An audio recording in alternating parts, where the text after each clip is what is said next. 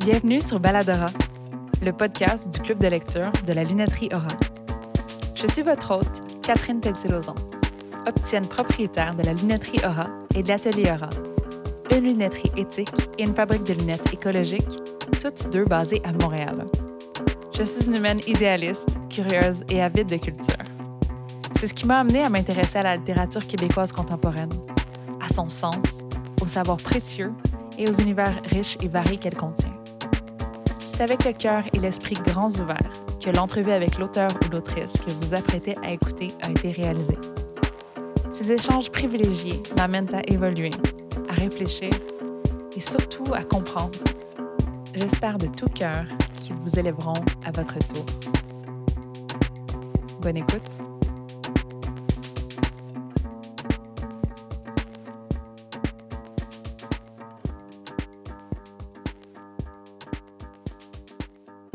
Allô tout le monde! Je suis super enthousiaste de vous faire découvrir le premier épisode de Baladora. Euh, c'est le premier épisode, mais en fait, c'était la 31e édition du Club de lecture Aura qui se passe à la lunetterie Aura en petit groupe avec lecteurs-lectrices, puis euh, les auteurs qui ont l'immense générosité de nous offrir leur présence, leur savoir. Euh, puis tout simplement de, nous partager leur processus d'écriture, euh, puis un peu le behind the scene euh, de l'écriture de leurs livres.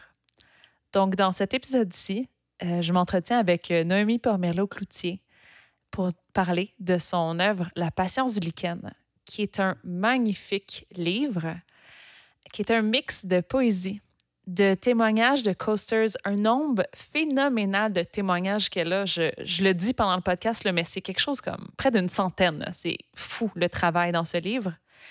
Les coasters, ce sont des Inuits, des francophones, des anglophones qui habitent au-delà de la fin de la 138. C'est un livre avec tellement de réflexions sur la côte nord, sur le territoire, sur l'exil, sur la communauté, puis sur tellement de thèmes fondamentaux. Noémie Pormelo-Cloutier, elle est originaire de la Côte-Nord. Elle habite maintenant à Montréal. Elle est formatrice en alphabétisation populaire et elle défend l'accès à l'éducation à tous âges. Elle s'implique aussi dans des projets qui démocratisent la poésie. Elle a publié en octobre 2017 son premier livre, Brasser Varec, puis en mars 2021, le magnifique livre duquel on va parler, qui est La patience du lichen.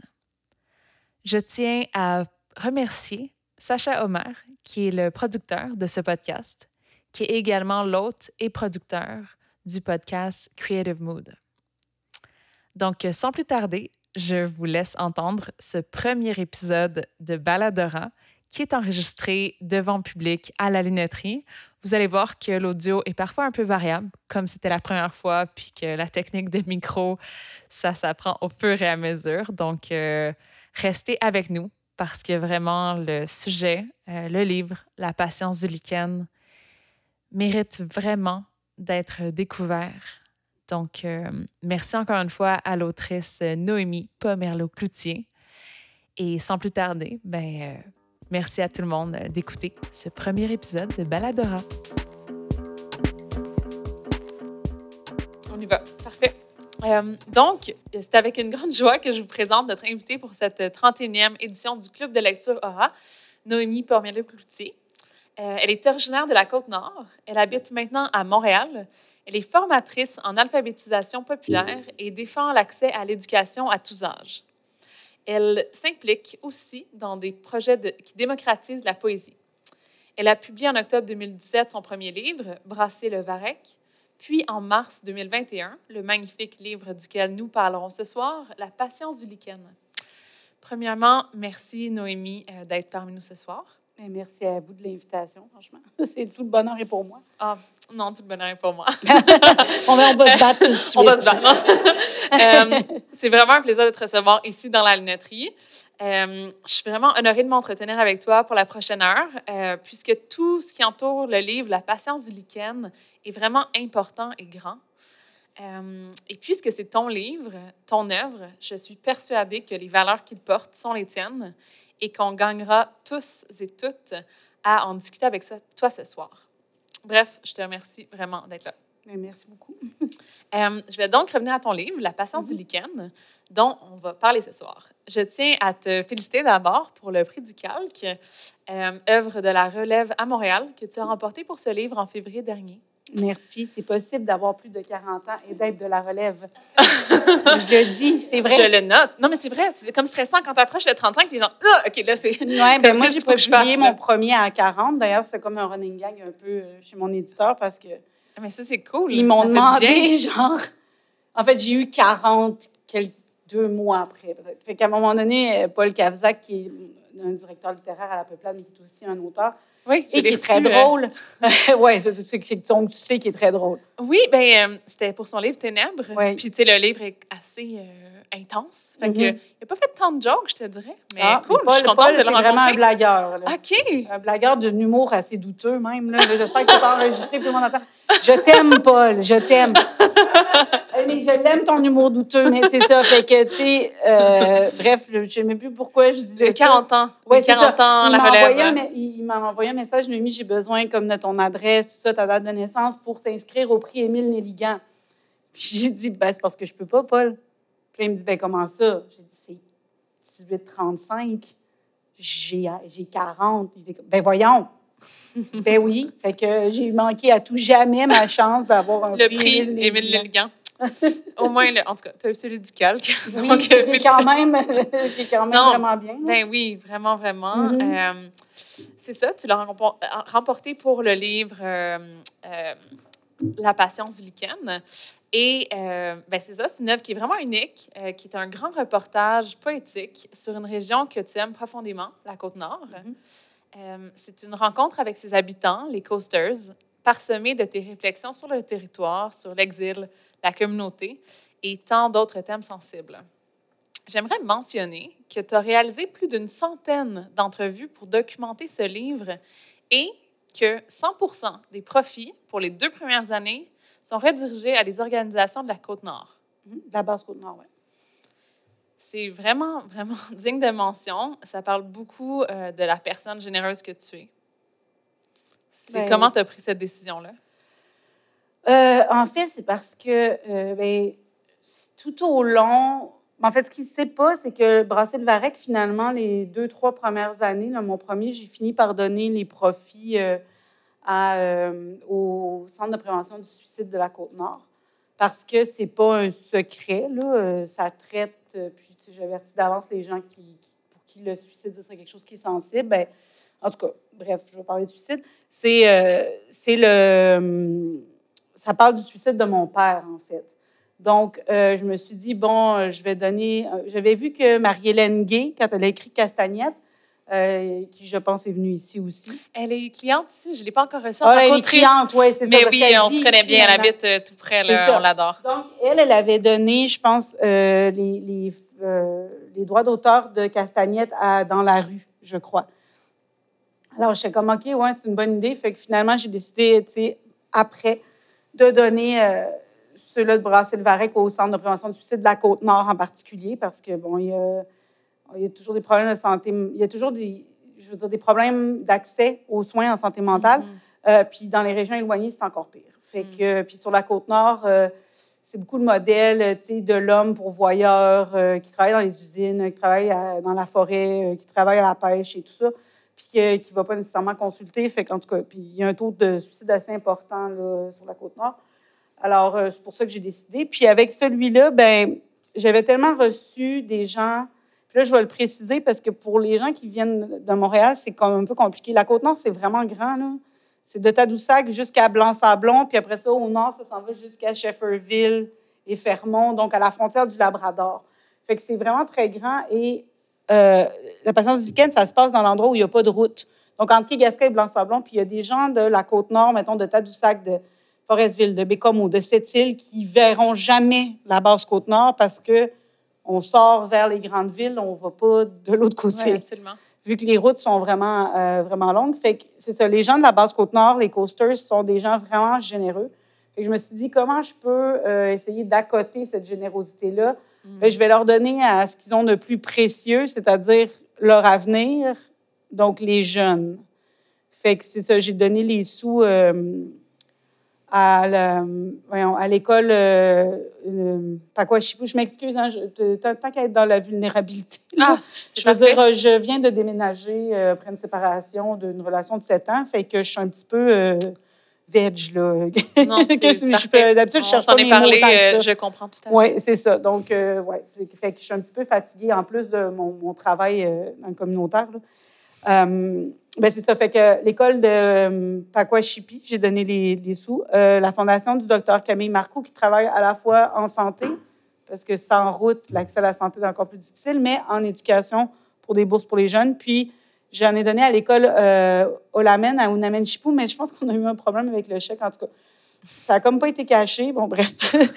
L'année C'est- prochaine, je leur en donnerai deux fois plus. Là. tu sais que je vais avoir mes droits d'auteur au mois de février. C'est comme je leur donnerai une chunk à eux C'est autres. ça, c'est pas perdu. Mais c'est ça, c'est pas perdu. Fait que pour moi, c'était comme la façon de redonner parce que quand on fait ce genre de truc et qu'on va rencontrer les gens, euh, puis que les gens nous donnent une histoire à partir de laquelle on écrit, moi, je pense qu'il faut se poser des questions sur comment on va utiliser l'histoire puis Mhm. comment on va rémunérer les gens. Et si c'était à refaire, dans mon budget de bourse, j'aurais de l'argent pour payer les gens, chaque personne. OK? Mhm. Mais là, ça n'a pas été fait comme ça parce que ça n'avait pas été pensé comme ça au début. Mais j'ai quand même pris de l'argent de ma poche très souvent pour redonner des livres, euh, payer des repas, euh, payer du gaz. payer- tu sais, fait honnêtement, les deux bourses que j'ai eues pour le faire, euh, Ouais, c'est pas je tant toi qui en si je dis que je fais de l'argent avec cette affaire-là. là. C'est plutôt le contraire. Ben oui. Je, Non, je- vraiment, me suis endettée, puis c'est bien correct parce que moi, je voulais le faire comme ça. Mais tu sais, je demande pas à tout le monde de faire ça non plus. là. C'est moi qui est allé avec ça. Ben, c'est une question de, c'est ça, de priorité, de valeur, de confort. euh, puis toi, ça. clairement que c'est prioritaire pour toi que Mm. tout ça fasse du sens. Oui, que, c'est ça. Puis une autre façon que j'ai de redonner, c'est quand j'y vais. Si j'y vais, par exemple, je suis allée dans, pour des tournées, là, ben, j'essaie de donner des ateliers gratuits, mettons, aux enfants en échange. Je ne me fais pas payer pour mes ateliers. Là. Puis je ne dis pas qu'on ne devrait pas payer les artistes, là, c'est juste moi, ma façon de, de redonner. Là. Puis d'essayer d'en parler le plus possible. Fait que je suis contente qu'il y ait eu que j'ai eu le CAG puis qu'il ait aussi été euh, dans les cinq finalistes du Grand Prix du livre de Montréal en 2021, juste parce que les Ouais. gens en parlent. Les gens vont parler de cette réalité-là qu'ils ne connaissent pas, dans le fond.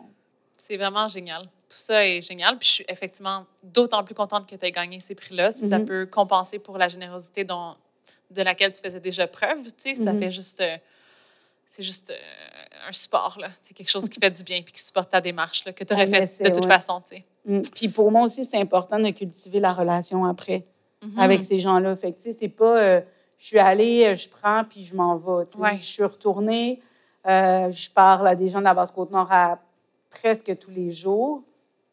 D'ailleurs, ça me fait penser qu'il y en a un que ça fait quelques mois que je n'ai pas appelé qu'il faudrait que j'appelle. Euh, Ils vont écouter le podcast, ils vont être ah, comme, ben, il pas parle anglais, fait que je pense que celui-là, il ne comprend pas le français, fait que ça, ça- il ne saura pas. C'est réglé.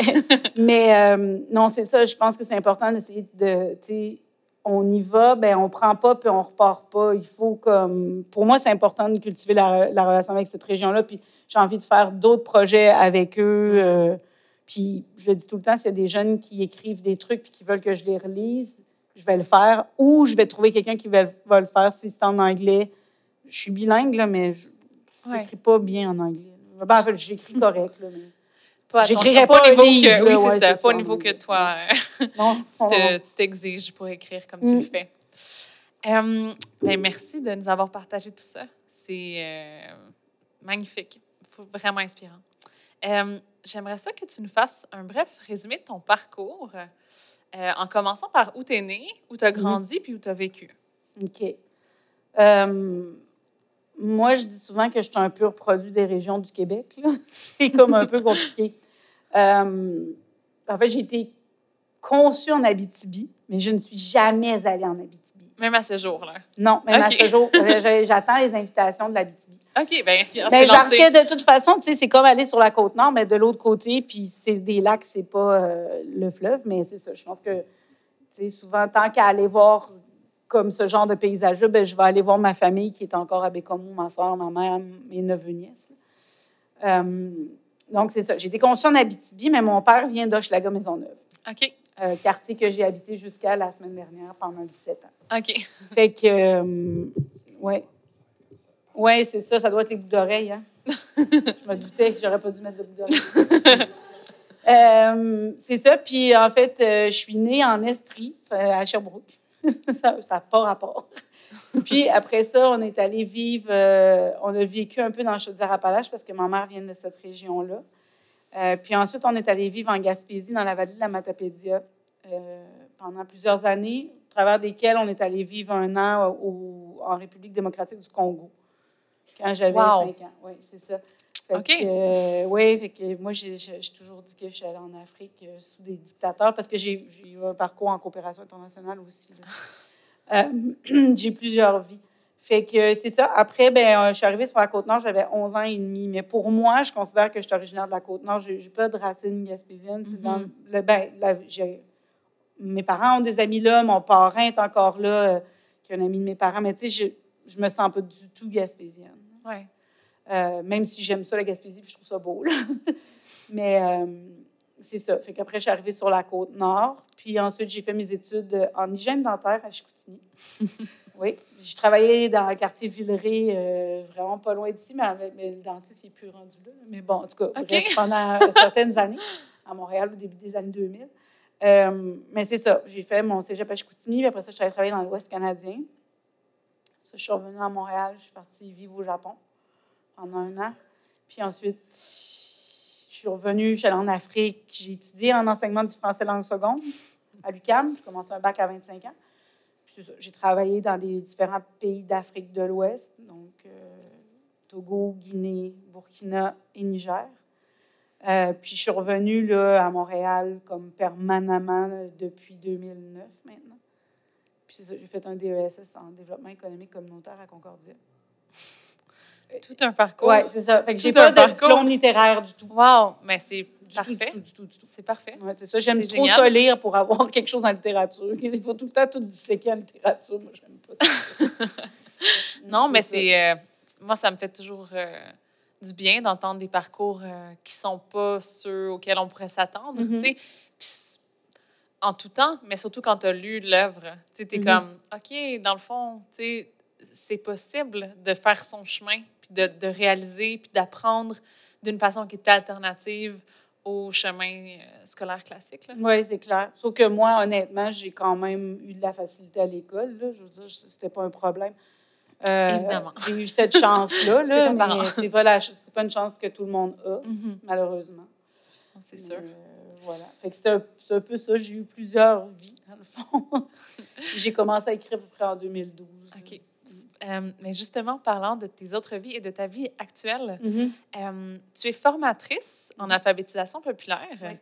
Euh, est-ce que tu peux nous en parler davantage de ton milieu, de qu'est-ce que tu fais? oui. Ben en fait, c'est ça. Moi, j'ai fait un bac en enseignement du français langue seconde à l'UQAM. Puis, dans mon, ma dernière année, je voulais travailler avec des personnes immigrantes, mais qui n'ont pas appris à lire dans leur langue maternelle. Fait que j'ai appelé moi-même au centre d'éducation des adultes où je voulais faire mon stage, ce que, ce que les agents de stage n'aiment pas qu'on fasse à l'université. Euh, mais bon, j'ai dit j'aimerais ça faire un stage, avec, puis, puis ils m'ont rappelé en disant, euh, je me rappellerai tout le temps, ma maître associée, donc l'enseignante qui me prenait dans sa classe, elle s'est fait dire, ben là, il y a quelqu'un qui a laissé un message, puis elle veut vraiment un stage en francisation alpha. Ben, elle dit, en veut un, on va y en donner un. Là. Oui, c'est C'était rare, c'est ça. Donc, euh, j'ai travaillé un moment là-dedans, puis en francisation avec des élèves donc immigrants adultes, mais scolarisés. Puis, euh, à un moment donné, bien, quand j'ai fait mon DESS en développement économique communautaire à Concordia, on pouvait faire un stage. Puis je connaissais l'organisme L'Atelier des lettres parce que j'avais rencontré Martine, la coordonnatrice maintenant, mais qui était formatrice à l'époque, euh, avant d'aller travailler au Niger parce que j'avais travaillé en alphabétisation euh, français langue seconde au Niger. Dans un organisme qui faisait de l'alphabétisation dans cinq langues nationales. Puis moi, je m'occupais de faire euh, la partie comme quand il avait fini en langue nationale. Il y en a qui voulaient faire du français langue seconde. Fait que je m'occupais de, de, ça, hmm. faire le matériel pédagogique avec mes collègues nigériens. Puis, puis c'est ça, je connaissais Martine, fait que j'ai demandé si je pouvais faire un stage, puis finalement, je suis restée. Parce que j'en avais assez des commissions scolaires. J'adorais mes élèves, mais la, la bureaucratie, je n'aime pas vraiment ça. Puis les organismes sont tellement importants euh, Mm. dans, dans Villeray. A la Jarniguane. euh, Oui, c'est qui nos collègues. OK. Ben, en la- fait, j'ai déjà travaillé à la Jarniguane. Ah, cool. Pendant que j'étais euh, à mon bac en enseignement du français langue seconde, il y avait un projet de. Il y avait un projet d'aide aux devoirs à l'école Marie Favry, puis j'ai été monitrice d'aide aux devoirs, mais c'était la Jean Niguane qui le pilotait. Cool. Oui, euh, ça fait longtemps qu'ils qu'ils Ouais. œuvrent dans le quartier. Là. Ils, sont, ils font vraiment des, des trucs vraiment bien, surtout sur la simplification du langage, donc comment parler moins compliqué, Ouais. ce que je suis pas en train de faire en ce moment. Euh, mais c'est ça. Donc, euh, je travaille avec des adultes qui, pour diverses raisons, n'ont pas pu apprendre à lire et à écrire. La majorité des gens avec qui je travaille sont québécois, québécoises. Euh, ben, ils le sont toutes, là, je veux dire, à leur façon, mais je veux dire, c'est pas, euh, contrairement à ce que beaucoup de gens pensent, là, c'est pas des, c'est pas des personnes immigrantes. C'est beaucoup des, des gens qui sont nés ici. J'ai quelques personnes immigrantes, euh, mais elles parlent toutes français. Fait que c'est ça. C'est soit des gens qui ont eu Ben, des, qui- enjeux dans la scolarité, finalement, que Plein le de- système des n'était pas fait pour eux. Puis, C'est ça. Ou ils ont été maltraités par le système scolaire, j'irais jusqu'à dire. Je- J'en ai du monde qui carrément. été traumatisés. là. mm. J'ai des gens euh, qui n'ont jamais lâché l'école. J'en ai qui sont allés à l'école jusqu'à 21 ans dans les classes spéciales, puis que finalement, ça n'a rien donné parce que Mhm. soit ils étaient trop tranquilles, soit ils étaient trop tannants. Mhm. Euh, fait que c'est ça. On donne une chance à des gens qui en, Qui en ont manqué. qui en ont manqué. On donne une deuxième, troisième, quatrième, cinquième, dixième, vingtième Ouais. chance à ces gens-là, puis c'est correct. On, Ben oui. notre job, c'est surtout de, c'est de briser l'isolement social, puis c'est aussi de leur donner confiance en elles et eux, parce que euh, c'est des gens qui se sont fait dire toute leur vie que c'était des bons à rien. Mm. Puis qui avaient la tête dure, qui se forçaient pas, qui... Ouais. Souvent, que le message est gravé dans toi, là, c'est tellement difficile à déconstruire. Mhm. Non, c'est ça. C'est, euh, mais des fois, c'est pas l'enseignant, c'est, les parents, c'est l'entourage, c'est, tout ce que le système renvoie. Là. Ouais. Fait puis, tu sais, je dis ça, quand je parle de ça, je parle toujours du système, je parle pas des enseignants et des enseignantes parce que j'ai été de ce celle-là. Là. Et c'est, euh, c'est un des jobs les plus ingrates et les plus merveilleuses qui existent en même temps. Mhm. Je veux dire, c'est merveilleux ce que tu peux faire, mais c'est ingrat comme la société te voit Dans comme les un conditions aussi. euh, ouais. littéralement. Mhm. La société te traite comme n'importe quoi. Tu n'as jamais assez de... Tu peux jamais assez donner à tes élèves. Mm. Puis, enseigné au, au secteur jeune aussi, là, tu sais. Mais j'ai décidé d'aller aux adultes aussi à la base parce que je, Ouais. je voulais comme rattraper des affaires, là, je pense. Oui, ben c'est c'est hyper noble, encore une fois. Puis effectivement, que il y a peut-être moins, justement, d'espoir qui est donné dans les adultes quand, Mhm. c'est comme, ah, il, Moins il, il est trop tard, tu sais. Ouais, c'est moins cute. Moi, je dis toujours qu'on est un peu moins sexy, là. il Ouais. manque quelques dents. Fait que, Mais ouais, puis c'est comme, ah, ils sont, sont capables de se débrouiller. C'est des adultes, mais tu sais, c'est comme, C'est non. pas comme ça, c'est pas tout le monde qui a eu cette chance-là. Exact. Puis mon travail, c'est, tu sais, c'est vraiment beaucoup plus de travail social que de, d'enseignement, je Mhm. dirais. Ouais. Tu sais, c'est une balance des deux, mais bon, Ben, c'est d'être là. C'est Ouais. tout d'abord d'offrir ta présence, d'offrir ton oreille, d'offrir Mhm. l'intérêt à la personne pour lui permettre ensuite de potentiellement apprendre à lire, à, écla- à écrire, à s'exprimer différemment. mais en même temps, si ça, ça peut prendre des années, puis c'est correct. Tu sais, Ben souvent, oui. on nous demande combien de temps ça prend à alphabétiser quelqu'un, mais ça prend des années. là. Ça prend le temps que ça prend. Ça prendra le temps que ça prendra. Ouais. Puis ça, c'est vraiment pas facile avec les bailleurs de fonds. Mhm. Ça veut des résultats. Ouais. Fait que euh, moi, mon résultat, c'est que telle personne parlait presque pas il y a six ans en public, puis est capable de lire des poèmes maintenant. Ben, c'est énorme. C'est énorme. Tu sais, ou, ou, euh, quelqu'un euh, qui était incapable de rester assis euh, cinq minutes sans insulter quiconque autour d'elle est maintenant une personne qui représente l'atelier des lettres quand on doit parler à des médias. Ouais, c'est assez gros, là. c'est comme, pour moi, c'est plus ça que, ouais, ça capable de décoder, genre, anticonstitutionnellement, là, ce mot vous plaît. inutile. Ben oui. Mais tu sais, même analphabétisme, on peut-tu S'il comme... vous plaît. C'est super dur. C'est insultant. Le mot en tant que tel est super insultant. Non. Non, mais c'est qu'en fait, c'est pas tant que le mot est insultant, c'est que c'est tellement long. Mais c'est tellement. Non, mais c'est parce que tu veux parler de la analphabète. Ben, tu sais, regarde, ça, je suis même pas capable de le dire, je, je ne suis pas analphabète. ça, c'est Et la... là, tu voudrais que ce soit le seul mot qui des analphabètes. Ouais, on trouve que c'est comme une Franchement, de trois lettres, là, fais ça accessible, s'il te plaît. C'est ça. Euh, C'est très difficile, ça.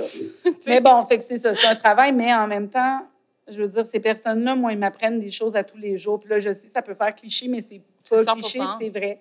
tout à fait vrai. J'apprends des Mm. choses à tous les jours. Puis ces temps-ci, surtout, là, je devrais dire, là, la pandémie, ça a été vraiment difficile pour tout le monde, mais pour ces gens-là, ça a été pire. Ah, mais on a toujours à apprendre. Puis là, on est en train de revoir tout. euh, on est en train de voir tous les effets. Là, Là, je dirais que depuis un mois ou deux, là, c'est pas des blagues, ça éclate de partout. Mm, wow. C'est un peu dur. Mais tu sais, c'est ça. On apprend des choses à, à chaque jour. Puis ces gens-là, ils se lèvent, puis ils viennent faire des activités avec nous. Des fois, une journée sur trois, ils se lèvent pas. Mais tu sais, ils se lèvent, puis ils font ces choses-là. Ça demande quand même un- vraiment un courage là, Absolument. incroyable. Une détermination, une force qui est intrinsèque. Là. Si le système ne t'a pas supporté, puis que c'est Mhm. vraiment toi qui décides que tu te lèves, puis tu t'en vas faire ton activité Mhm. euh, c'est aussi le pouvoir de la gang, tu sais, c'est quand même le groupe. Là, Mais ils, oui, ils viennent aussi parce que ça devient comme une famille pour eux Mm. autres. Puis c'est ça qui était très difficile dans la pandémie. Là, parce ben que oui, tu n'as plus ce lien on social-là. tout ça. Mhm. Puis si quelqu'un m'avait dit qu'il aurait été capable de faire du- qu'on aurait fait certains ateliers sur Zoom, Ouais. Trop deux, trois ans avant, moi, j'aurais ri d'en face de la personne. Je me suis dit, Mhm. voyons donc, c'est pas possible. Puis on l'a quand même Finalement, fait. oui. Mais ça, Oui. ça a pris beaucoup, là, mais C'est on clair. l'a fait. Ah, wow. nous, ce qu'on, comme tout ce gear-là là, que je vois là, là, nous, on prend ça pour acquis, là, vraiment. Mais c'est pas, c'est pas C'est pas tout le monde qui a d'utiliser ça. là. Mais ça non. demande- un, c'est pas tout le monde qui a Pas ça. tout le monde qui l'a, puis c'est difficile. Oui, c'est une nouvelle difficile à technologie. utiliser. là. Quand tu n'as pas été, tu sais, nous, on a, somme toute, euh, grandi ou en tout cas été rapidement euh, éduqués là-dessus. Mhm. Mais si tu l'as jamais appris, c'est pas intuitif, là. Non, c'est ça. Puis ça demande plusieurs opérations. En tout cas, c'est quand même complexe. Vraiment. Tu sais, pensez juste à un clavier d'ordinateur. Pourquoi c'est pas en ordre alphabétique, cette affaire-là? Ça servait à quoi de mettre QWERTY puis AZERTY sur le début du clavier? Je ne vois pas c'est à qui ça sert, mais en tout cas, ça sert C'est pas une aux gens. vraiment bonne question que je me suis jamais posée. C'est ça.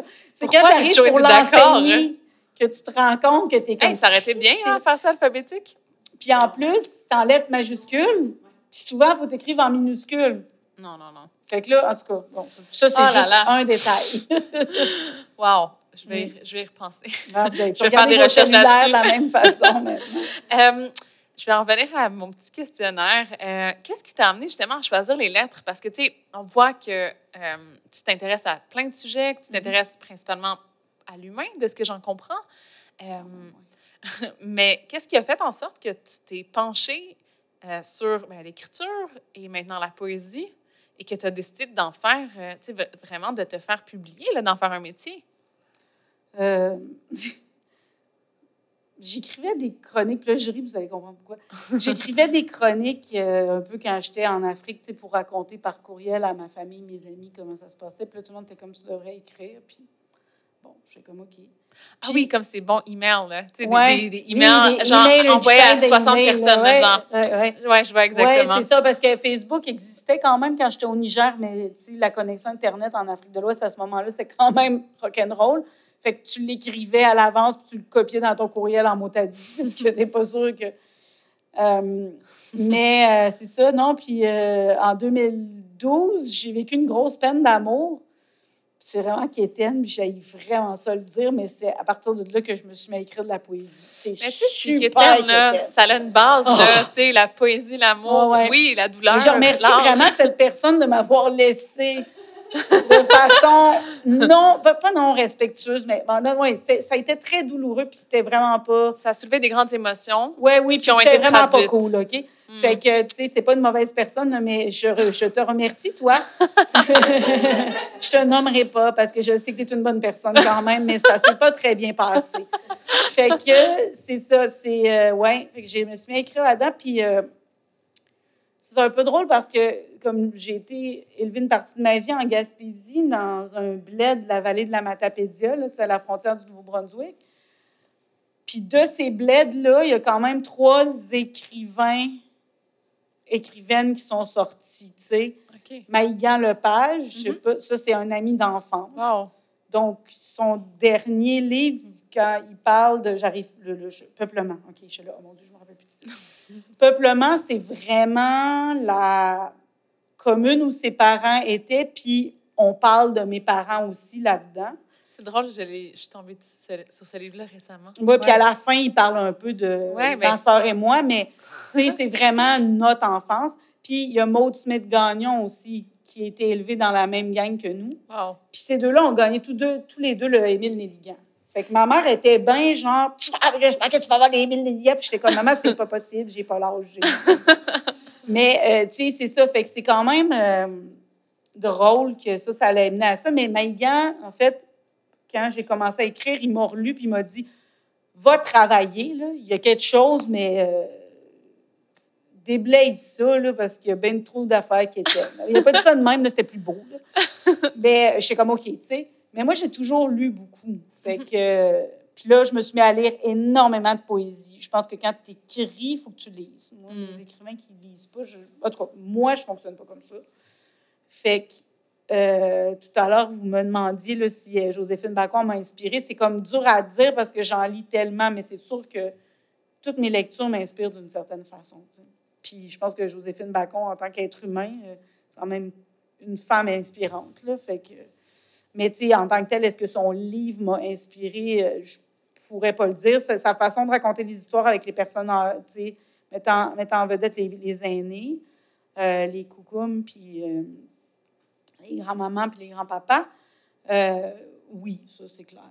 Mais c'est Mm. ça, j'ai lu beaucoup, fait que ça m'a amené à ça, mais tu sais, j'ai commencé à écrire, puis j'ai écrit un premier manuscrit qui a été, j'en envoyé à neuf maisons d'édition, puis ça a été refusé à toutes les neuf. Heureusement. C'était pas très bon. Mais c'est ça. Fait que, bref, ça, mais ça, ces refus-là, ça m'a permis d'écrire Brasser le Varet. Mhm. Puis là, je l'ai envoyé à la peuplade en premier. Puis mon mentor, euh, qui est Jonathan Lamy, m'a dit Attends, parce que si tu l'envoies à ton deuxième choix puis que le deuxième choix te prend, tu vas être déçu. Fait que j'ai attendu un peu, mais mon éditrice, elle m'a dit, tu sais, le titre a fait que j'ai mis dans mon sac et non pas dans la pile de Oh, documents wow. à lire. Wow. Fait que c'est comme ça. Mais tu sais, ça n'a pas pris de temps, là, sérieusement. Ça n'a même pas pris deux mois. Après, Wow. chanceuse, là. Fait qu'elle m'a- ils m'ont dit oui tout de suite. Hmm. Mais ils m'avaient dit non à mon premier. Fait que j'ai quand même eu euh, neuf refus. Fait que, tu sais, Ah oui. c'est normal qu'on ait des refus. Puis, tu sais, on n'en parle pas assez des refus. Effectivement. Puis Mm. dans, dans tout, là, on Dans parle beaucoup des bourses, succès, mais on euh, parle pas de- des zones d'ombre, des parties plus difficiles. Mhm. là. Tout à C'est fait. ça. Non, Fait- puis C'est important d'avoir des Ouais. refus aussi, parce que des fois, ça t'amène ailleurs. C'est décourageant, là. Parce Mais- que tu peux avoir des refus de genre, c'était bon, mais ça ne fit pas. Ça, c'est quand même un beau refus. Ouais. Mais tu peux avoir du, J'étais pourri. je te, même pire Ouais. que ça, je pense, je te réponds même jamais. ouais, non, ça c'est. Tu n'as pas d'accusé de réception. Mais tu sais, c'est- c'est une chance d'être publié. hein. Il y a tellement de livres qui s'écrivent, puis il y en a tellement peu qui se publient. Fait que, tu sais, une fois rendu là, c'est ça. Puis j'avais quand même, j'ai quand même une bonne maison d'édition. Je me considère chanceuse. tu sais. Ça ne veut pas dire que je vais faire tous mes projets avec eux parce qu'il y a des choses qui fitent moins.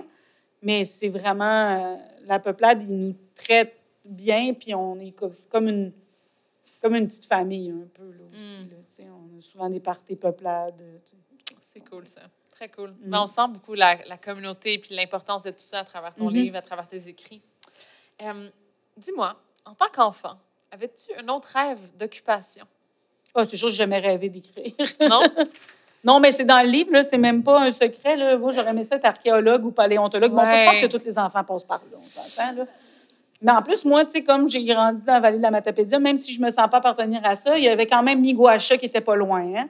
Le, centre de, le, le site de Miguacha, il y a beaucoup de fossiles. là. fait que Ouais, c'est dans l'imaginaire, Mm. c'était pas loin, c'était comme. euh, fait que après ma première euh, phase de recherche pour la patience du week-end, on est passé par Anticosti. Parce que c'est la seule fois où je suis genre descendue à cette île avec le Bella. Là. Après ça, j'ai plus jamais fait ça parce que c'est trop long. Tu te rallonges. euh, En tout cas, ça en va à Port-Meunier, Anticosti, puis il passe de même. C'est comme si tu faisais un détour de. Je sais pas. Je sais pas Mais bon, on est arrivé à Anticosti, puis j'ai trouvé des fossiles sur place. Je me Wow. souviens plus.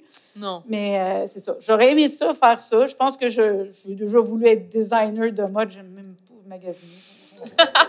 en tout cas, je pense que j'aimais ça, aussi, c'est un passage dessiner. nécessaire. C'est ça. Oui, non, c'était pas tracé, tracé. Comme ma petite sœur, elle, à 10 ans, elle savait qu'elle pouvait voulait être paramédic. Elle est paramédic. Wow. OK. Tu sais, mais puis elle pense aussi que, excuse-moi, mais euh, elle pense aussi que tout le monde est de même dans la vie, tu sais, mais c'est pas ça. Fait que je pense que Ben, les c'est gens peuvent se le tempérament tromper. de personne qui. C'est en fait, c'est toujours notre, niveau de confort. tu sais. non, mais c'est notre niveau de confort. C'est que, tu sais, si pour toi, tu as besoin d'avoir un environnement qui est super calculé, qui est contrôlé, puis c'est là-dedans que tu es confortable, Mhm. mais forcément que tu as l'impression que tout le monde a Mhm. besoin d'être confortable comme ça. Parce que toi, tu sais très bien que si tu faisais pas ça, tu serais comme dans une panique anxiogène. tu sais. Que aussi, je pense que les paramédics, ça leur prend une drive, fait que c'est bien correct. C'est ça, exact. À sa Tu place, veux que la personne qui te sauve la vie, elle ait une drive, là. Oh pas qu'elle oui. soit en train de, genre, hésiter.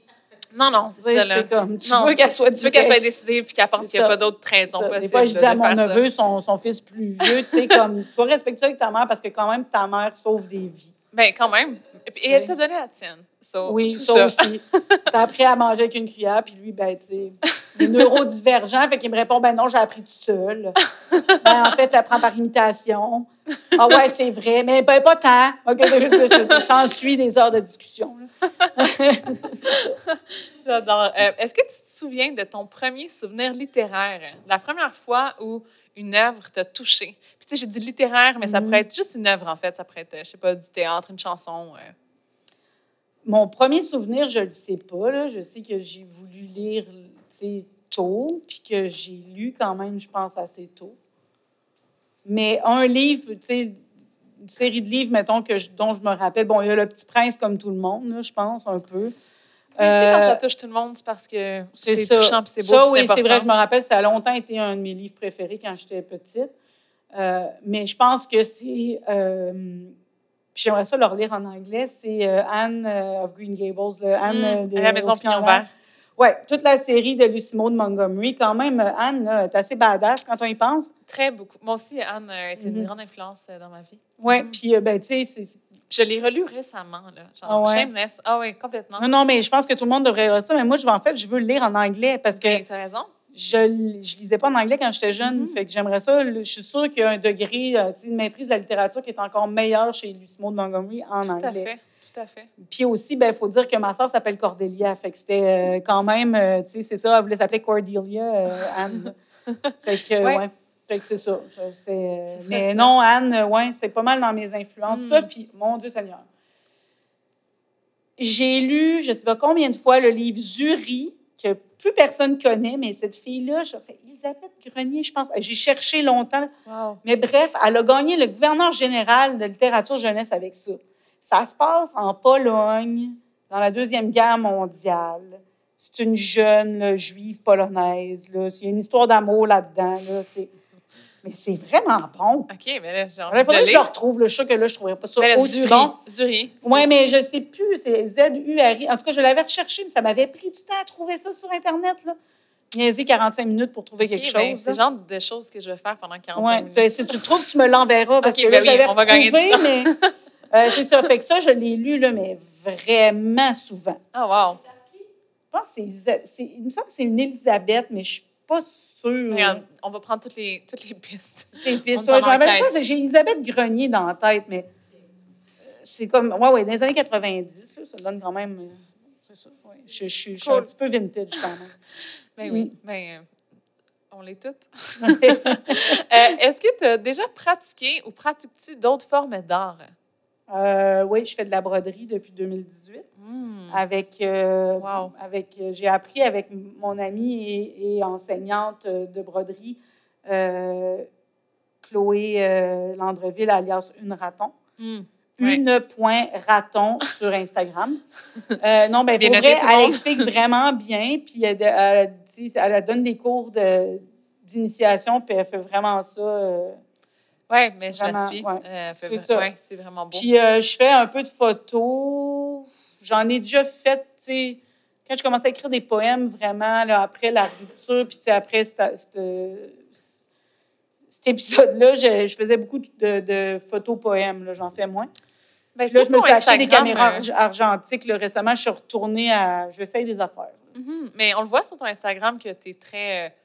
Que c'est une page d'artiste. Tu sais, que tu es de la fibre artistique complètement, que tu es une artiste, que tu vis telle une artiste. J'aurais tellement pas dit ça, mais bon, Mais, bref, c'est ça. tu. Hey, t'as pas vu ta quantité de reels? Tout est reels de paysages avec genre euh, des Oui, des ça, je le fais en beaucoup dessous. pour que les gens, ça, là, sauf toi. que les gens comprennent c'est quoi, là. Mais c'est beau. C'est, tout le monde devrait faire ça. C'est, Ouais. très, très beau. Une mais mon. Instagram, quand j'ai commencé aussi, là, comme tout le monde, il y a deux, trois photos de bouffe, là, tu sais. puis- Mais oui, mais on a ça, la bouffe, là. Il n'y a pas d'élite ici, là. Non, non, c'est ça, c'est juste drôle, là, mais tu sais, ouais, j'essaie de... J'essaie des choses, mettons. Ben, c'est parfait. Puis, Mm. tu sais, le, le but de tout ça, c'est de vivre, s'amuser, explorer. Puis, euh, Mhm. voilà. Tu le fais très bien. Euh, j'ai mentionné plus tôt euh, que La patience du lichen était ton deuxième livre, précédé en 2017 euh, par euh, Brassé le Varet. Tu Mhm. l'as prononcé Varet. Moi, tantôt, je disais. Varech. Varec, OK, Ouais, tu l'as peut-être pas entendu, mais ouais. Quelqu'un qui Varec. m'avait dit brasser le varèche, puis j'étais là... oh, Non, mais je savais que c'est. Ben, Varec, mais peut-être qu'il y aurait. Je sais que ça, c'est le terme qu'on emploie pour également dire goémon, qui est un mot que j'adore. Mais le Varec. OK. Enfin, c'est des algues. Je me perds, je me perds. Je vais te donner ma question, puis on reparlera du Varec. par la oui, c'est des algues. Mais en fait, moi, le varech, je pense plus que c'est le fucus vésiculeux, là, mais on s'en fout, là. C'est comme... Mais là, C'est ça. J'aime c'est comme ça. ces C'est les algues, OK? Mais oui, donc Brasser le Varec, euh, qui a été euh, qui a paru en 2017 euh, aux éditions de la Peuplade d'ailleurs. Euh, c'est toujours intéressant de se pencher sur la première œuvre d'une artiste. Euh, c'est souvent une œuvre qui est très près de l'essence de la personne et de sa démarche. Là, on a appris que tu en avais écrit un avant qui n'a pas été publié, donc euh, c'est ta deuxième œuvre finalement. Mais bref, c'était la première parution. La première, là. Euh, N'en parlons pas. Non, je veux pas l'autre. Déjà, tu as réouvert une boîte là, que tu voulais pas. Là, on la referme. Bon. Non, mais non, mais moi, j'aime ça parler quand même des refus parce que c'est- on en Ben, parle c'est pas important. assez. Vraiment, vraiment. Euh, Est-ce que tu peux nous parler rapidement de ce premier livre? Oui, c'est ça. Ben, J'en ai parlé un petit peu tantôt, mais bref, ça, je voulais faire comme un livre très contemplatif sur la nature nord-côtière. Je, je sais pas, je pense que je me prenais pour Jean Désy. Jean Désy, c'est un poète qui écrit beaucoup par rapport à ça. Puis moi, je, je le trouve très inspirant. J'aime, j'aime ce que Jean écrit, tellement que j'ai des vers de, sur les épinettes noires dans le dos tatoués là, de Jean. Wow. Tu sais, il trouvait ça bien spécial au début, à cette heure, le salon du livre. Mimi, le monde dont on t'a. Je dis, ben, laisse faire. Je, je- ben, il me l'a dit une fois, ça, en joke. là, mais mon- j'ai montre la photo à un de ses amis. Mais bref, c'est ça. Fait que je voulais faire quelque chose de très contemplatif, puis ça faisait pas longtemps que j'avais commencé à l'écrire. Quand, euh, genre, je pense, le cinquième poème, euh, c'est la mort de mon père qui est sorti, parce que mon père, c'est quand même, euh, encore une fois, je vais parler de suicide, puis c'est assez violent. Fait que si ça fait pas, ben, Mhm. vous pouvez comme arrêter dans les, les 30 prochaines, 30 prochaines secondes les avancées. Euh, C'était assez, euh, assez euh, violent. Ça s'est passé sur la 138. Mhm. Euh, puis euh, c'est ça. Euh, il n'était pas dans un véhicule, puis c'est avec un, un autre véhicule. C'est décrit dans le livre de toute façon. Fait que, puis là, je me suis dit, Hey, non, là, on va pas aller là. là. Là, ça va être bien trop pathétique, tu sais. Parce que ça, c'est quelque chose qui, euh, veut pas, ça arrive en 97. Là, mon père est décédé quatre jours, trois, quatre jours avant Lady Di. Fait que moi, Lady Di, euh, ça m'est passé par-dessus la terre. Tu sais, même maintenant, là, je suis toujours comme c'est vrai. Je sais en quelle année qu'elle est morte à cause de ça, Mhm. mais je, pourrais- je sais que ça a rapport avec les paparazzis, là, mais c'est tout ce que je sais. Ouais, OK? Ou puis c'est un accident de voiture. ouais. Genre, je- pour moi, c'est très flou. Euh, mais c'est ça. Fait que, donc, dans ce temps-là, c'était quand même tabou, là. Vraiment. Mhm, là. le suicide est encore plus tabou que maintenant. Fait que, puis moi, j'avais 19 ans. Ça fait que là, tu commences ta vie. Fait que qu'est-ce que tu fais? Ben, tu donnes un coup de pied, puis tu finis ta vie. Mm. Puis les gens autour de toi comprennent pas, pas en tout. Moi, quand je vois des gens de 19 ans maintenant, je suis comme, oh, wow! J'avais cet âge-là, puis moi, je pensais que j'avais ma shit together, puis que j'étais capable de passer par-dessus ça. Ouais, Fait que t'as tout enfoué, Mm. puis pendant des années, j'en ai pas parlé. Ma soeur acceptait pas du tout que c'était ça. On pouvait pas en parler. Wow. Elle avait 16 ans aussi, tu sais. Je veux dire, c'est pas... pas... Puis il y avait d'autres choses qui compliquaient la patente. Mhm. Euh, puis ça, ça y appartient à elle. là. Mais euh, c'était quand même difficile. Puis euh, c'est ça. J'en ai pas parlé pendant des années. Puis là, j'ai dit, Ah, non, non, là, ça va pas. On va pas aller là. Puis, à peu près au même moment, je ne sais plus si c'est un petit peu avant ou un petit peu après, ma mère, elle m'a donné euh, l'exemplaire de la flore laurentienne de mon père. Parce que mon père était ingénieur forestier. Mon père a grandi dans Hochelaga, mais il a décidé de devenir ingénieur forestier. On voit le, type de personne. Il voulait sacrer son camp. Là. Fait que euh, dans une famille très pauvre, ma grand-mère, elle les mm. a. Il était neuf, là, mon père, c'était le dernier. Là. Fait que vous pouvez imaginer que c'était pas riche-riche. Mm-hmm. Puis, euh, c'est ça. mon père est allé à l'université quasi par lui-même, des, des trucs comme ça. Puis, c'est ça. Donc, ma mère m'a donné ça, puis je me suis dit, j'ai regardé la flore laurentienne, puis là, j'ai dit, ah, ben je vais utiliser ça pour faire des descriptions. Mm. Parce que quand on regarde la flore laurentienne, les, les, ouvrages de botanique, c'est quand même assez poétique comme description. Tellement. Fait que c'est ça. J'ai utilisé ça pour parler de la nature de la Côte-Nord, mais en même temps parler de, tu sais, arriver à quelque part quand tu es adolescente. Euh, y a, ça parle d'intimidation aussi. Euh, avoir un parent qui est malade puis qui ne s'est pas dit, euh, parce que potentiellement même ne le sait pas. Mm-hmm. Puis, tu sais, tout ça, l'escalade jusqu'à la mort et ensuite comme le deuil, puis la fin. Mais tu sais, le dernier poème de Brassel Varek, je l'ai écrit, genre, on était quasiment en train, on faisait la révision linguistique. Là. Je là, faut, je peux pas finir ça comme ça finissait. J'ai hmm. mis le poème sur le quai, là, en tout cas. Wow. Bref, fait que, fait que c'est ça, tu sais, euh, c'est de ça que ça parle beaucoup. Fait qu'il y a beaucoup de gens qui le prennent pour l'aspect nature de ça, puis c'est correct. même ma mère, elle m'a dit, ben, c'est un beau livre plein d'histoires sur les plantes et les fleurs. Et là, j'ai dit, me niaises-tu? Puis là, elle m'a dit, ben Noémie, moi, j'ai pas besoin d'entendre notre histoire, je la connais. Hmm. Fait que c'était correct pour, tu sais, moi, c'était bien important que ma mère et ma soeur soient OK avec ça. Ma soeur ne l'a pas lu avant parce qu'elle était enceinte de ma nièce. Fait qu'elle voulait pas le lire. Elle l'a lu après. Mais tu sais, elle savait ce que je faisais. Elle savait si j'aurais pas fait ça s'il avait pas voulu en parler. Puis c'est aussi, tu sais, c'est un peu romancé. C'est pas, pas romancé tant que ça, mais tu sais, c'est comme, ben, c'est vraiment dans l'émotion. Puis, tu sais, ma soeur, ma soeur est même pas capable de m'en parler. Mm-hmm. c'est comme son conjoint qui m'a dit, elle l'a lu, puis elle pleurait, euh, puis elle disait, je pensais pas que ma soeur avait vécu ça comme ça, parce que, mm-hmm. tu sais, ça n'a pas été facile aussi, la communication autour de ça. Ben oui, mais mm. c'est chaque personne l'a vu tellement. Mais tu sais, je ne le relis plus en public, celui-là. Là. Je ne suis plus capable. Je l'ai lu pendant un an. Puis à un moment donné, je me suis rendu compte que je ne me rappelais plus de ce qui se passait la soirée après avoir lu. Oui, c'est comme c'est peut-être trop émotionnel. C'est ça. Je pense que non, j'ai arrêté. Mais, euh, mais c'est ça. C'est ouais, quand même assez. Euh, c'est assez spécial, mais euh, les gens vont chercher leur interprétation. Euh, ben oui, mais c'est toujours ça. Où ils veulent, puis c'est correct aussi. Il sert à ça aussi. Ouais. Euh, mais je, à ce jour, la meilleure explication, c'est celle que mon neveu, qui a maintenant 14 ans et demi, m'a a donné à 9 ans et demi. Je lui ai dit Qu'est-ce que tu as compris Il dit ben, que les humains, c'est des arbres, en fait. c'est lui qui a la meilleure explication à ce jour. C'est pas parce que c'est mon neveu, c'est parce que je pense que c'est. C'est très beau.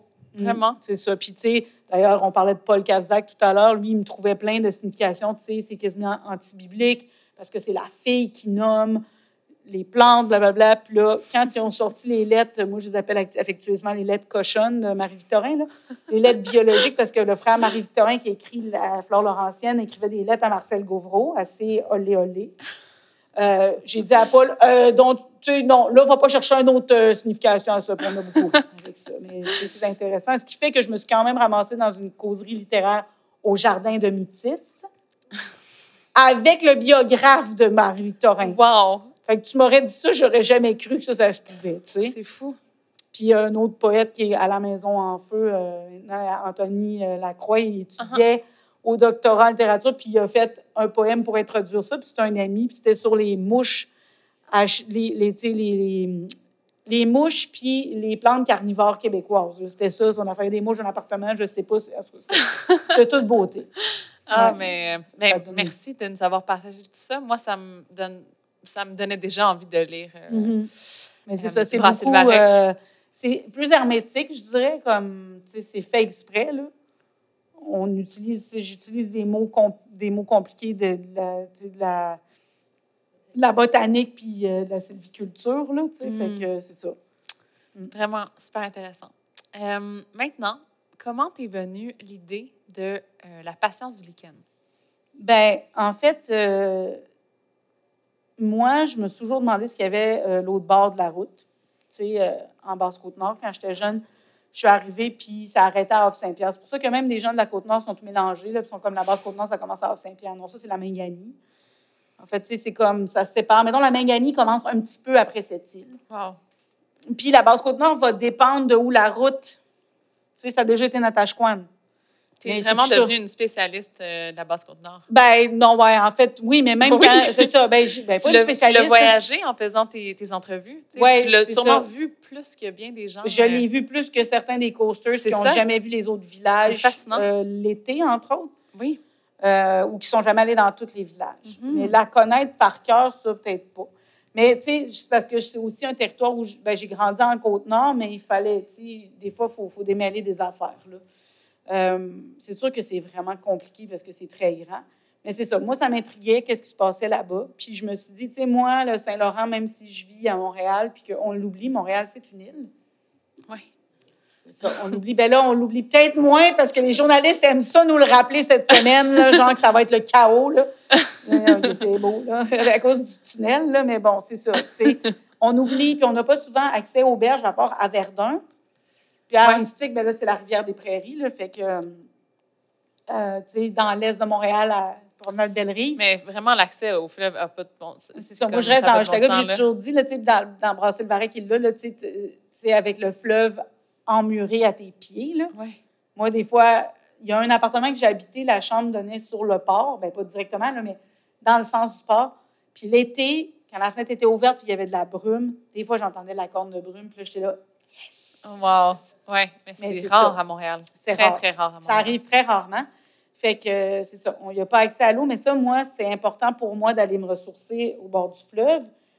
Puis, ben, je me suis dit, tu sais, les gens qui vivent où est-ce que le fleuve est plus un fleuve, c'est presque rendu l'océan. Euh, je me demande comment ils voient les choses, puis comment sont leurs relations avec ça. Ça, ça a commencé comme ça. Je savais même pas si j'allais pas faire, genre, quasiment euh, l'historique du Bella des Gagnés, qui a été le Nordique Express avant, qui a été le Fort Mingan, qui Oui, le bateau. Le bateau, euh, dont là, tu parles. le oui, bateau. le bateau. oui. Fait que finalement, ça n'a pas viré. Tu sais, ça faisait pas deux semaines que j'avais, je savais que j'avais la bourse, que ça, ça virait complètement autrement. Je sais comme il faut que j'aille dans chaque village. Puis ça va durer des années. Moi, je dis toujours que j'ai fait un mémoire de maîtrise, pas de maîtrise. Qu'on me donne une maîtrise honoris causa, Oui, tout à fait. Tout à fait. La demande est faite. l'université, je ne serais même pas regardante. Eh oui, n'importe laquelle. N'importe quelle, donnez-moi le. Eh oui.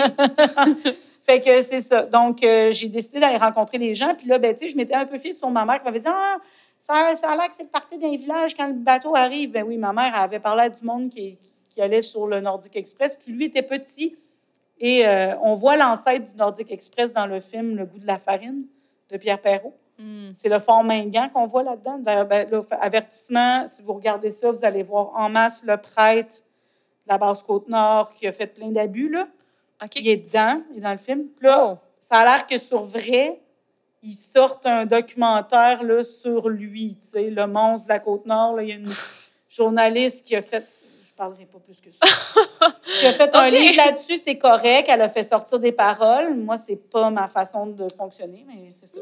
Oui, Là, non, je je ne donnerai pas son nom, discutable. ben, je veux pas m'être Non, on va- c'est bon. euh, mais c'est ça. Mais ça- je pense que c'est quand même à regarder si vous avez le cœur solide. là. Moi, je ne suis pas sûre que je vais le regarder.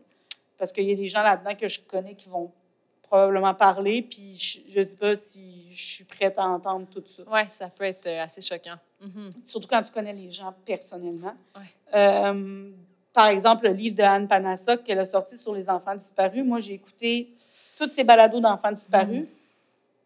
avant d'y aller. Puis là, parce que dans le livre, je sais c'est qui, que je connais personnellement certaines de ces personnes, je ne suis pas capable de lire le livre. Je l'ai à la maison, là, je l'ai acheté. Mais je suis pas capable. Ben, c'est sûr que la proximité euh, Parce fait que en je, sorte que c'est je sais, j'ai hein. des mocassins faits par une de ces personnes-là. Wow. tu sais, je dis, c'est la grand-mère d'un de mes amis, c'est la mère de mon ami. tu sais.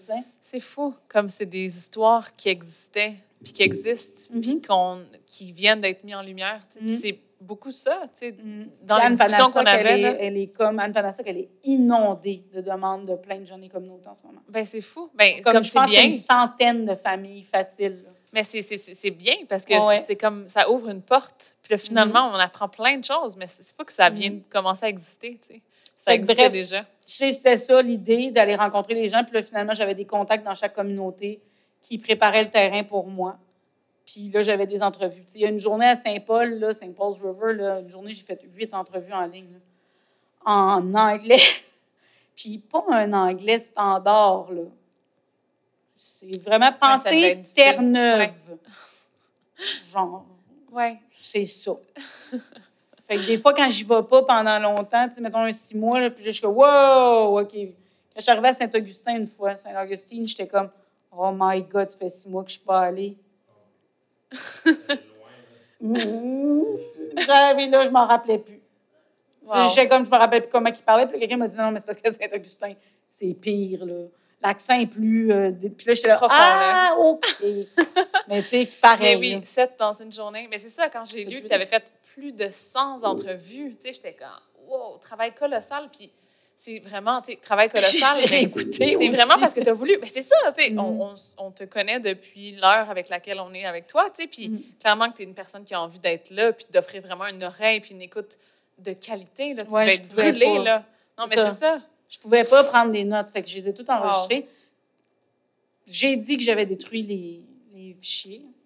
Je les ai pas détruits, je suis pas capable de les détruire. Mais personne d'autre les a. Non, non, c'est ça. Ils sont, sont détruits de la, de la masse de la planète. C'est juste comme, c'est chez toi, c'est à toi. C'est ça. Puis, Fait qu'ils sont détruits. ils sont détruits. C'est ça. Non, mais c'est pas grave. De toute façon, ils savent, les gens, que quand ils ont signé, je, que je Ben n'avais oui. pas utilisé. Puis leurs noms ne sont pas dedans parce que, aussi, ça a donné une plus grande proximité, ça. Les gens, mais tu sais, les poèmes plus touchés, je les ai fait revoir. Puis la partie sur Unamenchipu, puis sur Pakwashipi, les communautés autochtones, j'ai payé des gens pour qu'ils les relisent. Mhm. De Ouais, pour être certaine que c'est bien traduit, bien, que l'idée. euh, Mhm. Mais c'est vraiment beau que dans ton livre, justement, tu as des. C'est tout ce qui est en italique, que ce soit vraiment les, les vrais mots des gens, là. Que ce soit en français, en anglais. Ben, mais tu les as traduits en français après, mais tu les as mis en langue. euh, Moi, non, en fait, pour les parties en Inou, là, parce que c'était vraiment difficile, je n'avais pas la personne qui traduisait avec moi. Après, je ne pouvais pas réécouter puis avoir exactement les mots. là. C'était Mhm. vraiment compliqué. Fait que ce qu'on a fait, c'est qu'on a traduit des vers pour celle-là. Parce que je n'étais pas capable d'aller Mais quelqu'un qui voudrait le lire en Inou comprendrait euh, qu'est-ce qui est écrit? Oui, sauf que ça dépend. On a eu ce problème-là. Ça, c'était un peu drôle. Quand on était au, euh, au Salon du livre de la Côte-Nord euh, ce printemps-ci, j'ai- eu le prix Myriam Coran avec le livre. Fait qu'ils ont fait une, cérémonie de remise, mais on avait une soirée de lecture en temps dans une vieille chapelle sur la, communauté de Ouachat. Euh, Ouachat Mayotenam, mais le côté Ouachat.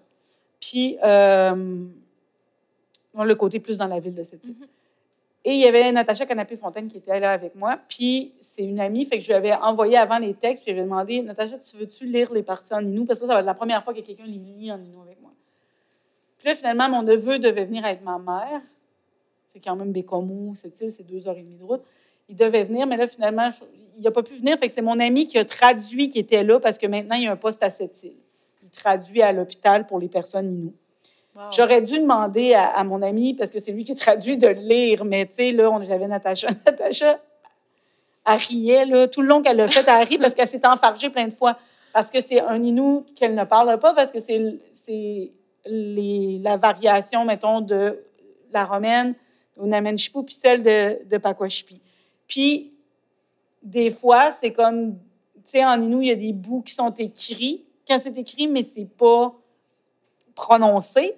Fait que si c'est des mots qui sont plus vieux ou des Mhm. trucs que tu sais pas, ben c'est plus dur à lire. Uh-huh. Fait que même cet été, quand euh, je suis allée à Unamen Chipou puis que je suis allée à la Maison des Jeunes, l'animatrice les, les a lus avec moi, mais même elle, elle s'enfargeait.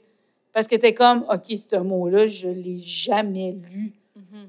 Mais c'est donc vraiment ça. juste pas facile d'écrire un Inou qui est, euh, qui, qui est euh, pas universel, là, mais disons, mais qui va être compris En fait, par. euh, Oui, l'Institut de Chacapèche à cette île le fait, là, essayer d'uniformiser l'Inou, mais il y a des gens qui sont même contre ça, tu sais. hmm, Mais il y a une application qui est sortie en, en collaboration avec Chacapèche, avec Yvette Mollen, qui enseigne l'Inou ici, l'Inou Aïmoun. Puis, quand tu les as, là, les mots, tu es capable de voir les différentes variétés.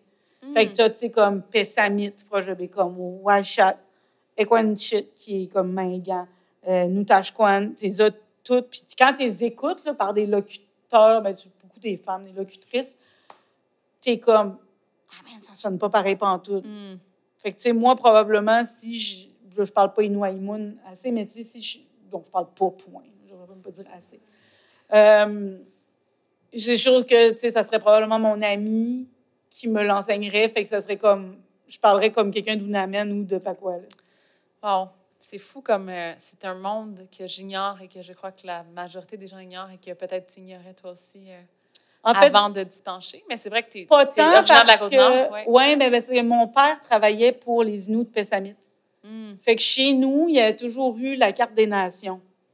Fait que j'étais quand même, je te dis pas que là, je saurais les nommer par cœur parce qu'il y en a qui ont changé, qui sont revenus à leur nom plus euh, originel. Mhm. Pas, euh, pas blanc, blanchisé, ça se dit pas, là, mais en tout cas. Ouais. Bon, bref, pas colonisé. On comprend, oui. Euh. Puis, euh, mais tu sais, on a toujours eu ça à la maison. Fait que, tu sais, je suis quand même chanceuse pour ça, mais je te dirais pas que c'est quelque chose de très nord-côtier, parce que c'est à l'avantage du gouvernement que les non-autochtones et les autochtones dans les territoires comme la Côte-Nord puis l'Abitibi s'entendent pas. Wow. C'est à l'avantage du sujet. gouvernement, Oui, ben parce oui. que Ouais. les ressources naturelles sont là, fait que c'est bien plus facile de les mettre un contre l'autre. Wow.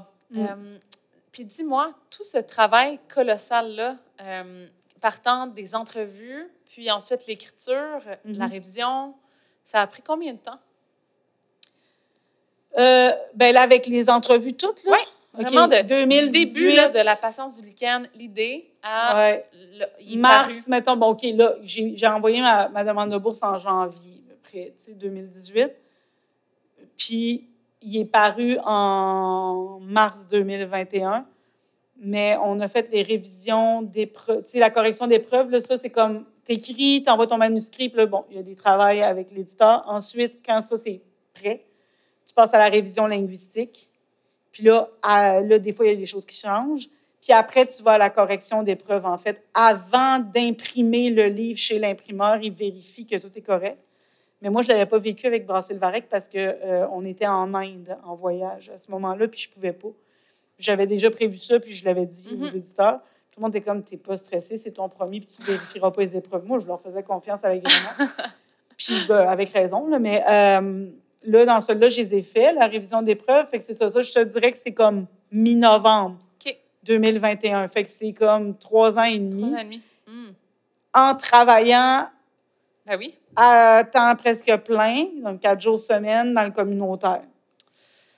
Ça a dû être un bon trois ans et demi euh, Ah, assez. je suis euh, fatiguée. assez Oui, j'en conviens. C'est comme plus. Ouais, que- mais sauf c'est que tu veux plus voir ton enfant. en fait, tu sais, comme mon neveu me niaise souvent avec ça, je suis sûre que tu relis ton livre tous les soirs. Tu sais, il me niaise un peu. Puis je suis comme, non, man. Non. Cute. C'est comme, non. Vraiment, vraiment pas. Je le relis quand des gens me demandent de le lire, mais je ne le lis pas pour moi. Je, tu ne veux plus jamais le voir. C'est ça qui est difficile. Quand ton livre il sort, tu es écœuré de le voir. Oui. Puis là, à un moment donné, j'imagine que tu te réconcilies avec. Puis là, tu perçois peut-être un autre sens que tu n'avais pas perçu avant. Peut-être pas tant que ça. C'est juste que tu le fais. Il vit dans le monde puis il a sa propre vie. Mhm. Mais t'es tout- tu fais de la promo. Fait que là, tu es comme, Oui, oh c'est un my excellent God, livre. Je l'aime vraiment beaucoup. Toi, t'es comme, oh, je vais en entendre parler. Non, mais plus dans le sens de Oh mon Dieu, tu sais, pourquoi j'ai fait. Puis là, tu as toujours le moment où tu es comme c'est mauvais, mais personne va aimer ça. Jusqu'à C'est- temps que tu gagnes trois prix, quatre prix. Ouais, quoi. mais tu sais, tout le monde passe par là avec di- différents degrés de panique. Tu sais, comme. hmm. En terminant, euh, j'aimerais ça savoir, euh, évidemment, si tu peux nous le dévoiler, est-ce que tu travailles sur d'autres projets, des futurs écrits ou d'autres projets tout court? Ben là, en ce moment, je suis comme un peu en pause vu ce qui, se- ce qui Oui, se passe dans ma vie, personnelle. Ouais. Euh, parce que c'est pas vrai hein, que, tu sais, un écrivain... euh, en fait, ça peut être vrai que quand tu vas pas bien, tu écris.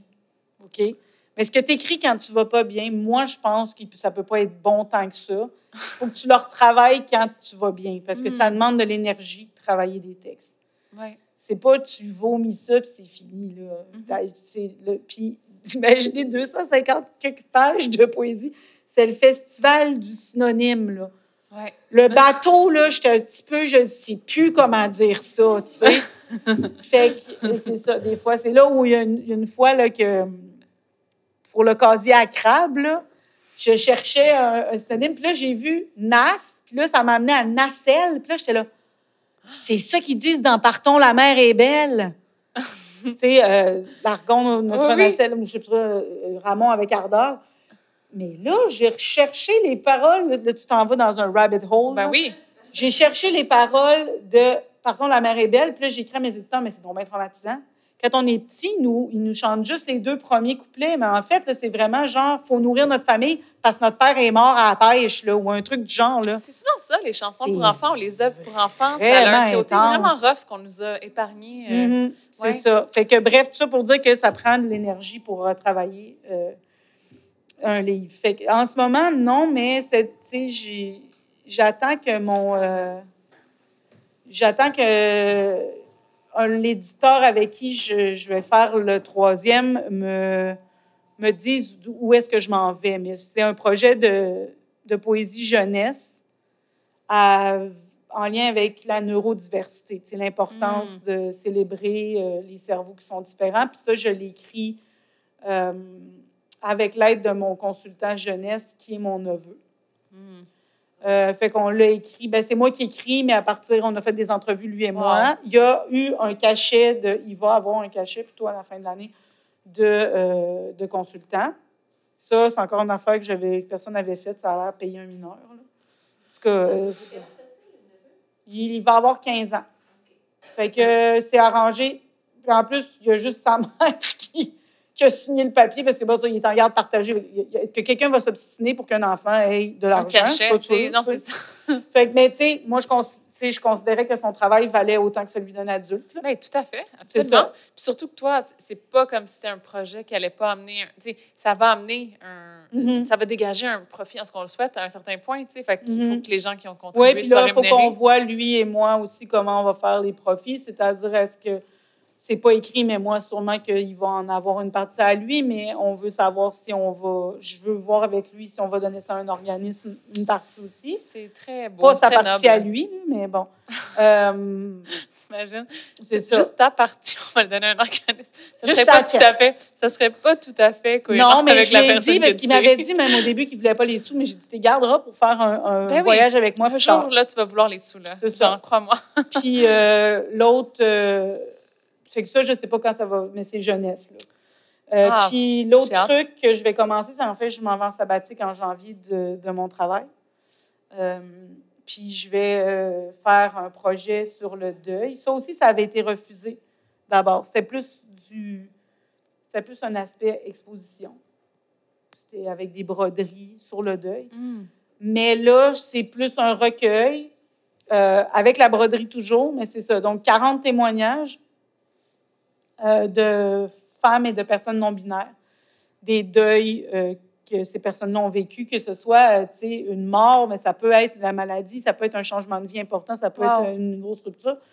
Mais c'est ça, pour mettre en lumière un peu euh, les deuils des femmes et des personnes non-binaires, qui sont souvent les gens qui s'occupent du care Mhm. autour. Puis de ces témoignages-là, je vais écrire un texte pour chaque témoignage, puis je vais prendre une partie de ça, puis je vais broder, idéalement sur un tissu significatif. Si la personne peut me donner, genre, euh, soit une photo que je vais faire imprimer sur tissu, puisque j'ai fait des tests pour envoyer mes trucs de bourse, mais broder sur du papier, c'est vraiment difficile. Parce que ça casse. Fait que, mais... Ben, ou peut-être un, je sais pas, un vêtement d'enfant. Ben oui, un il y a ça. Ben, J'en ai fait un- quelqu'un euh, quelqu'un qui m'a donné une histoire où elle a dû se faire avorter. Puis c'est le pyjama, pas de son enfant, mais le pyjama de d'un enfant que je connais. tu sais, Un Wow, vieux pyjama que cet enfant-là n'utilisait pas. Fait, que- Hmm. fait que ça, ça s'appelle ouvrage secret. Puis ça, tu sais, j'ai eu deux bourses, en fait, pour le faire. Mais j'ai pas tenté ça parce que la chose qu'on ne sait pas, c'est que quand on a nos, nos généreux, euh, nos généreux bailleurs de fonds, le Conseil des arts et lettres du Québec et le Conseil des arts du Canada, ben, quand tu as une bourse au Conseil des arts et lettres du Québec, tu ne peux pas avoir celle au Conseil des arts du Canada pour le même projet. Mais le contraire n'est pas vrai, ce qui complique Ouais, les affaires un peu. hein. Mm. Mais, euh, tu sais, déjà, c'est bien, on a des organisations, puis là, je ne veux pas, tu sais, parler en mal d'eux autres, pas du tout, parce que, dans le fond, on a des, on a des instances qui financent la création. Puis c'est super important. Mais il faudrait que ça soit financé à plus de sous, là, on s'entend. Absolument. Mais euh, c'est ça, déjà, ils font... euh, puis, tu sais, pour, pour ça, la patience du week-end, ben, j'ai eu une bourse du Conseil des arts et lettres du Québec, puis j'en ai eu une du Conseil des arts du Canada pour le finir, Wow. tu sais. Mais c'était, ça ne finançait pas les mêmes euh, phases. Fait que là, pour Ouvrage secret, ben, j'ai patenté les choses pour que une partie soit couverte par euh, le calque, puis une partie par le Conseil des arts du Canada. Mais j'ai libéré aussi une partie de la bourse pour qu'un autre auteur puisse l'avoir. Et Parce que, tu sais, je ne pouvais pas tout garder. là. Mm. C'est Et ça, c'est quand qu'on va pouvoir. euh, Je sais pas, il n'est pas encore écrit. OK. Parfait. Pendant la sabbatique, mais Oui, on, j'essaie de va prendre le temps, ça. mais ça, ça va s'échelonner sur deux ans probablement, parce qu'il aussi, il va y avoir des réflexions, des textes de réflexion à travers ça, plus un aspect photographique que je veux aller faire avec une photographe en particulier. Wow, ça va tellement être ça. complet. J'ai vraiment hâte de suivre ça. Donc, Mais il n'y euh, aura pas de danse. non? Ah, OK, dans ce cas-là. Non, non, c'est Non, ça. mais déjà, broderie, euh, poésie, euh, photo, Mhm. Ça risque... Puis, tu sais, les thèmes que tu as abordés, les Mhm. thèmes que tu vas explorer durant ce temps-là, ça risque d'être vraiment magnifique. Mais C'est comme pour clore le cycle aussi, là, tu sais, comme le deuil plus personnel. Puis là-dedans, il y en a quand même là, dans la patience du week-end, des deuils. Ouais. On s'entend que tout le monde. Je pense que le poème qui frappe le plus les gens, c'est celui de Tête à la baleine, le dernier du chapitre, Mm, avec le gars et sa femme sur le skidoo, mm. qui doit. euh, ouais, Ouais. c'est ça. Puis il était au salon du livre de cette île, puis il m'avait pas Wow. averti. Fait que Ah. j'étais comme, oh mon Dieu, puis il voulait que je lise un, un lit, un, un extrait qui m'avait, une rencontre qui m'avait marqué, puis là, j'ai dit, OK, là, je vais lire le tien. Ben oui. C'est-tu correct? Il était comme, oui, oui. Ah, Mais tu sais, c'était tellement beau. Il était comme, il est resté super longtemps à, à- à mon stand. On a parlé. Ça faisait longtemps que je l'avais pas vu. Puis avec ma mère, tu sais, il Hmm. jasait avec ma mère. tu sais. Ben ça, ça c'est la base côte nord. hyper touchant. Ben oui. C'est tellement, Mm. c'est tellement cool. Ça donne vraiment envie, en fait, de plus découvrir. euh, Bon, oui, je pense que tout le monde devrait y aller. Ça coûte juste un petit peu cher. Oui, mais tu sais, on dépense de l'argent dans d'autres choses qui Oui, sont oui. potentiellement moins près de nous et Mhm. moins pertinentes. Fait que, euh, Ouais, moi, je trouve que ça, ça. vaut Ben, vraiment moi, j'encourage tout le monde à voir. Puis, si vous voulez en savoir plus, tu sais, il y a plein de trucs. Il y a le documentaire Les Coasters, qui est, qui je pense, c'est à uni.tv. Mm. euh, de Nicolas Alexandre Tremblay puis Stéphane. J'arrive plus à me rappeler le nom de famille c'était de Stéphane. Pardonne-moi, Stéphane. Euh, mais c'est ça. Euh, eux autres, ils, euh, c'est, c'est vraiment super beau. Puis vous allez Wow. voir certaines personnes même qui sont dans le livre. Cool. Euh, les balados de la, de la radio communautaire de CJTB de Tête à la baleine. CJTB, en ce moment, sont sur SoundCloud. Il y a Raconte-moi une histoire qui parle de l'histoire du village de Tête à la baleine. Il y a le portage qui parle des arts sur la côte nord. Mais là, il y en a une qui est sortie là, là, cette semaine. Ça s'appelle Élevé dans la brume. Puis c'est sur les pêcheurs. Oh, Ça a été fait par Alain James. Euh, J'arrive pas à me rappeler son nom de famille, mais Alain James, il a déjà été euh, journaliste à Radio Cannes Côte-Nord. ça doit vraiment être. Mais euh, là, oui, il a vraiment fait, un très bon travail. ouais. Wow. Puis il y a aussi, euh, si on vous êtes capable de le trouver, le documentaire audio Par-delà la 138. C'est mon amie Héloïse de Merspinard, puis Nicolas. Oh, j'ai un blanc. En tout cas, bon, bref, en tout cas, eux autres, ils ont fait ça en ski de fond. La route Wow. blanche en ski de fond. Magnifique. Puis ils ont rencontré des gens, puis ça, c'est un, un documentaire audio. C'est vraiment beau. Fait qu'il y a- il y a plein de trucs comme ça. Ben, merci infiniment pour euh, ben, les infos complémentaires. Ça donne vraiment le goût. Moi, c'est sûr que je vais écouter ça. Mhm. Euh, merci d'avoir été avec nous pour cette heure. Ben, merci pour ta vulnérabilité. Merci pour ton savoir, pour tes connaissances, pour ta transparence. Oui. Euh, c'est c'est nécessaire. Puis tu le fais avec grâce et euh, avec bonheur.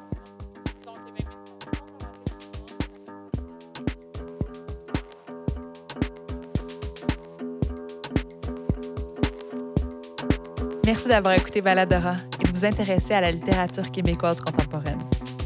Si vous avez aimé ce podcast et que vous avez envie de le supporter, je vous invite à suivre les pages de la lunetterie et de l'atelier Aura, puis de l'autrice ou de l'auteur avec lequel je me suis entretenue. Toutes les informations sont dans le descriptif de cet épisode. Je suis Catherine Petit-Lauzon et je vous dis à la prochaine.